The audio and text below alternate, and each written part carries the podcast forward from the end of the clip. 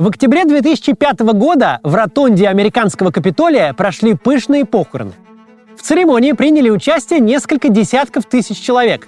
С почестями, с какими обычно хоронят президентов или королей, Америка прощалась с Розой Паркс, женщиной, чей тихий протест против несправедливости помог изменить американское общество. Имя которой сегодня стоит в одном ряду с именами Мартина Лютера Кинга, Махатмы Ганди – Нельсона Манделы и других людей, убеждения которых однажды изменили мир. В американской, да и в мировой истории Роза Паркс осталась черной женщиной, которая отказалась уступить место в автобусе белому мужчине. Этот, казалось бы, маленький акт протеста запустил длинную цепочку политических последствий, навсегда изменив американское общество.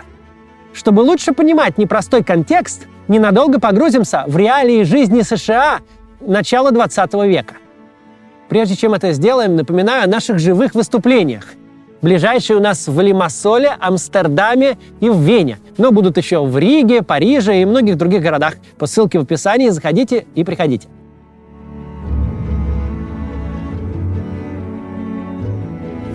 Роза Макколи родилась в городе Таскиги, штат Алабама, в 1913 году. Ее предками были представители разных рас и национальностей – афроамериканцы, индейцы, выходцы из Шотландии и Ирландии. По законам того времени одной 32-й части небелой крови было достаточно, чтобы человек получил клейму цветного. С момента окончания гражданской войны и официальной отмены рабства прошло чуть менее 50 лет. Были еще живы люди, которые раньше или сами владели другими людьми, или были чьей-то собственностью. Детство Розы Паркс пришлось на то время, когда отношения между белыми и черными американцами были в особенно острой фазе.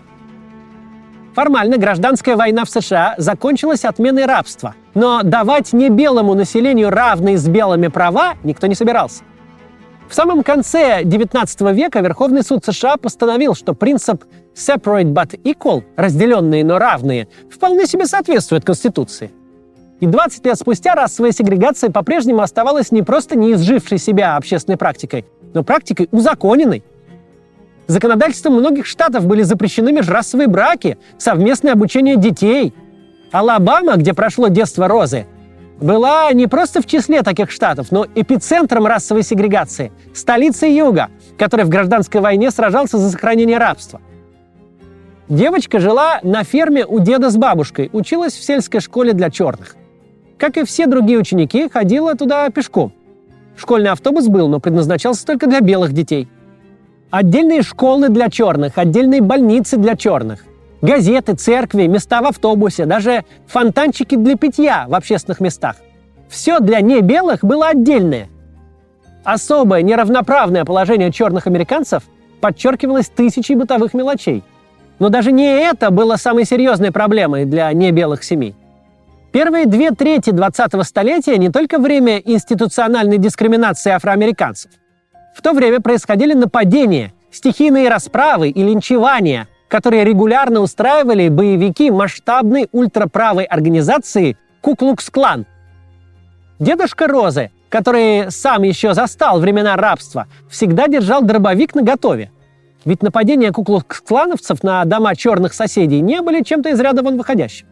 Будучи уже во взрослом возрасте, Роза часто вспоминала, в какой ужас привела однажды ее бабушку ссора Розы с белым ровесником. Ведь потасовки белых детей с белыми, а черных с черными были делом обычным. Никто и внимания не обращал. В крайнем случае могли пожурить зачинщика. Но черная, поднявшая руку на белого, это уже не просто досадное происшествие, а серьезное преступление за которое можно поплатиться жизнью, ведь белые соседи вполне могли в свободное время заниматься линчеванием и без следствия вершить то, что они считали правосудием. Даже тот факт, что участникам драки было по 7 лет, дело не менял. Черный всегда должен был знать свое место. И эти порядки отражались даже в кино. Один из шедевров мирового кинематографа, фильм «Рождение нации», талантливо и настойчиво продвигал идею, что черные не совсем люди, а рыцари Куклукс-клана – в белых балахонах бесстрашные войны света и добра.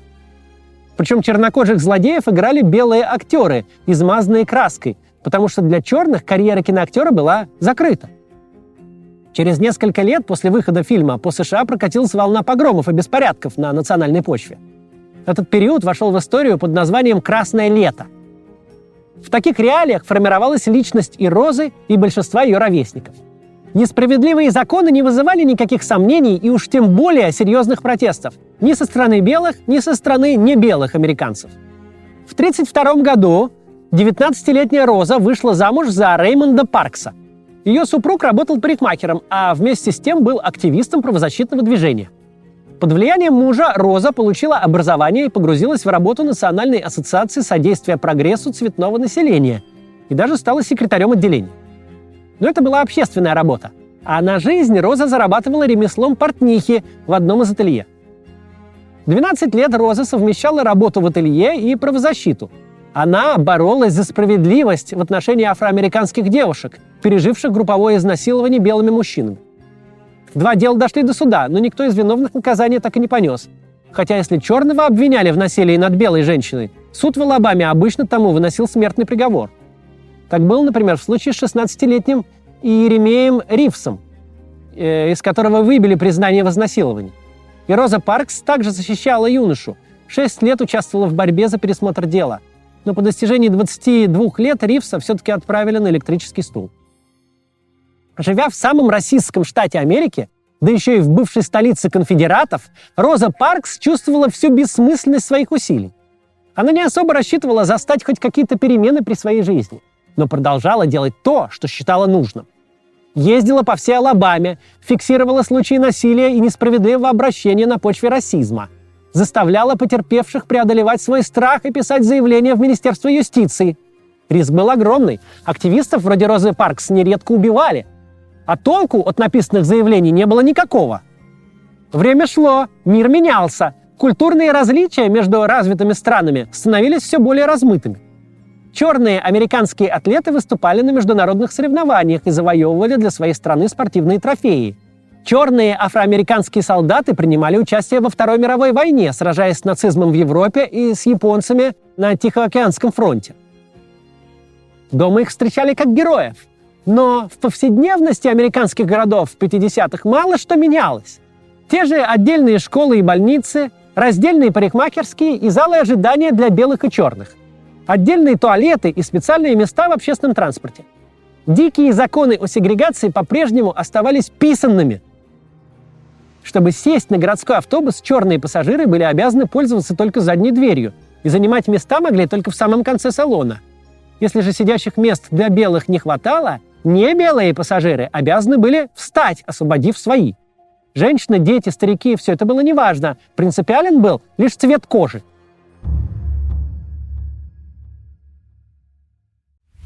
Второго марта 1955 года в городе Монтгомери, штат Алабама, 15-летняя афроамериканка Клодет Колвин отказалась уступить место в автобусе белой женщине. Да, прям как Роза Паркс, но на 9 месяцев раньше. Отказ покинуть свое место был популярным способом выразить гражданскую позицию. Причем большинство известных участников таких автобусных протестов были женщинами.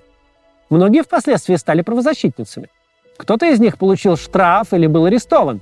Были совершенно дикие случаи. Например, когда полицейский вывез несовершеннолетнюю дочь одной из активисток на кладбище и там над ней надругался. Безнаказанно. Школьница Кладет Колвин, которая из принципа не уступила свое место в автобусе, училась вместе с Еремеей Ривсом, тем самым, который под пытками взял на себя вину и получил смертный приговор. Кладет была также близко знакома с Розой Паркс и, несмотря на разницу в возрасте, была ее близкой подругой. По всей видимости, влияние было обоюдным, ведь через 9 месяцев также поступила и 42-летняя Роза Паркс. 1 декабря 1955 года в том же городе Монтгомери она вошла в автобус, чтобы поехать домой после рабочего дня. В отсеке для цветных были свободные места, Роза заняла одну из них. Автобус постепенно заполнился, вскоре мест для новых пассажиров стало не хватать. Водитель автобуса приказал Розе и еще нескольким черным пассажирам встать, чтобы освободить место для белого мужчины. В то время водитель городского автобуса был наделен такими полномочиями. Молодые люди без разговоров встали, а Роза отказалась, осталась сидеть.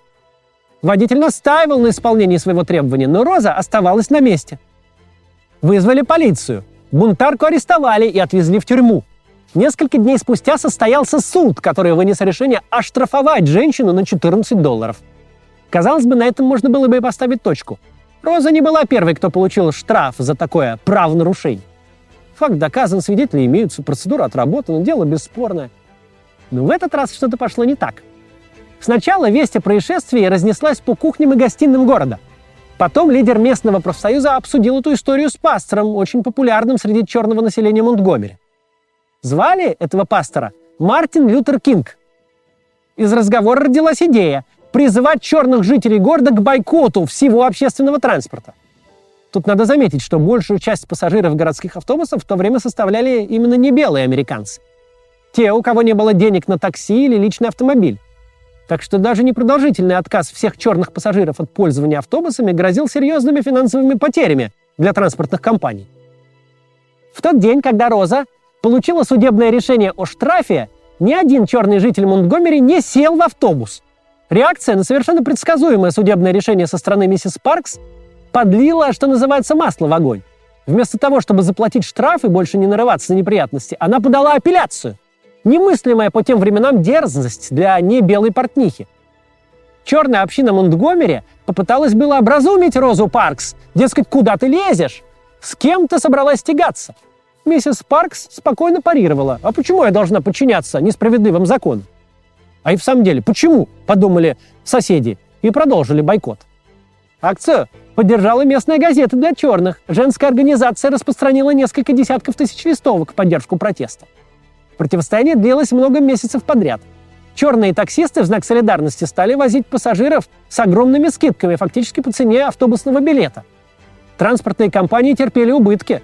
Тогда мэрия Монтгомери ответила отзывом лицензии у таксистов под надуманными предлогами, а дорожная полиция стала сурово наказывать водителей за малейшие нарушения правил дорожного движения.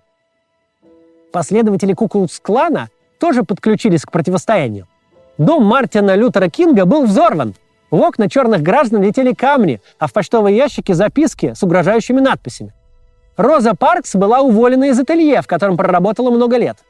Тогда черное сообщество Монтгомери объявило бойкот этому ателье также. Супруг Розы был вынужден прекратить работу в парикмахерской. Работодатель запретил ему говорить о протесте на рабочем месте. На какое-то время семья осталась практически без средств к существованию.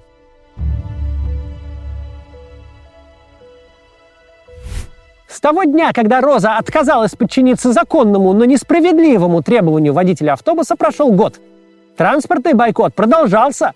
Продолжалась и судебная тяжба. И вот 13 декабря 1956 года на 381 день протеста вышло постановление Верховного суда Соединенных Штатов. Расовая сегрегация в общественном транспорте была признана незаконной, как противоречащая Конституции страны. Бойкот завершился, однако трудная полоса в жизни Розы и ее семьи не закончилась. Парксы не могли найти работу в Монтгомери, им регулярно угрожали убийством. Супругам и пожилой матери Розы пришлось переехать. Их новым домом стал город Хэмптон в штате Вирджиния, но и там супруги испытывали трудности с работой в течение нескольких лет. Победа над одним из дискриминирующих законов стала только первым шагом. Роза Паркс продолжала свою борьбу всю жизнь. Кроме транспорта, предстояло преодолеть сегрегацию в образовании, в устройстве городских пространств. Лишь спустя 8 лет, в 1964 году, в США был принят акт о гражданских правах, запрещающий всякую дискриминацию по расовому признаку. Как сложилась дальнейшая жизнь Розы Паркс? Преимущественно она была связана с правозащитной деятельностью и разного рода активизмом. Миссис Паркс была секретарем и помощником первого черного конгрессмена Джона Коньерса выступала в качестве общественного защитника во многих судебных процессах против афроамериканцев. Одним из самых громких стало дело Джоанны Литл. Женщину обвинили в убийстве своего тюремщика, белого мужчины. Однако сама Джоан утверждала, что это была самооборона в ответ на попытку изнасилования. Подсудимая была оправдана судом присяжных, и этот прецедент стал первым в истории США. Роза Паркс не была первой, кто нарушил несправедливый закон, дискриминирующий человека на основании цвета кожи – но именно она стала живым символом борьбы небелых американцев за равные права. Роза стала соучредителем нескольких фондов и благотворительных организаций. В 1987 году она приняла участие в создании Института развития личности в Детройте. Эта организация была призвана развивать лидерские качества среди молодежи и поощрять борьбу за гражданские права. Роза Паркс прожила долгую жизнь. Она стала почетным профессором 43 университетов мира – была удостоена высшей гражданской награды США золотой медали Конгресса и множеством других наград. Ее именем назвали шоссе, а в нескольких штатах отмечают особый праздник – День Розы Паркс. Своим тихим протестом Роза Паркс нарушила существовавший в стране закон. Но история человечества знала много несправедливых законов. По закону в средние века сжигали ведьм, по закону преследовали евреев в гитлеровской Германии, по закону сегодня сажают в тюрьму иранских женщин за неправильное ношение платка. В России тоже есть несправедливые законы. Например, иностранных агентов поражают в правах или тех, кто выступает против войны, сажают в тюрьму. Да, развитие человеческой цивилизации идет так, что законы, поражающие права какой-то группы людей, рано или поздно перестают быть законами. И в итоге открыто и прямо признаются преступлениями. Но для того, чтобы это однажды произошло, нужны первые, пусть тихие, но настойчивые голоса несогласных. Людей, не готовых мириться с несправедливостью, даже если в моменте она прикрывается статусом закона. В 2015 году президент Соединенных Штатов Барак Обама открыл в Капитолии памятник. Хрупкая фигура сидящей женщины. Женщины, которая изменила Америку и весь мир. Сама же Роза не единожды говорила, что больше всего ей хотелось бы, чтобы люди запомнили ее как свободного человека, который помог стать свободными другим. До конца жизни Розу Паркс приглашали выступать в учебных заведениях и на общественных мероприятиях. Свои выступления она традиционно заканчивала одними и теми же словами – Страх отступает перед решимостью. До завтра. Приглашаем вас на живые выступления Максима Каца. Вы сможете увидеть закулисную жизнь канала и запись ежедневного ролика, а во время общения с залом сможете задать свой вопрос Максиму. Лимассол, Амстердам, Вена, Тель-Авив, Цюрих, Париж, Рига и Милан. Билеты на сайте maximkatz.com.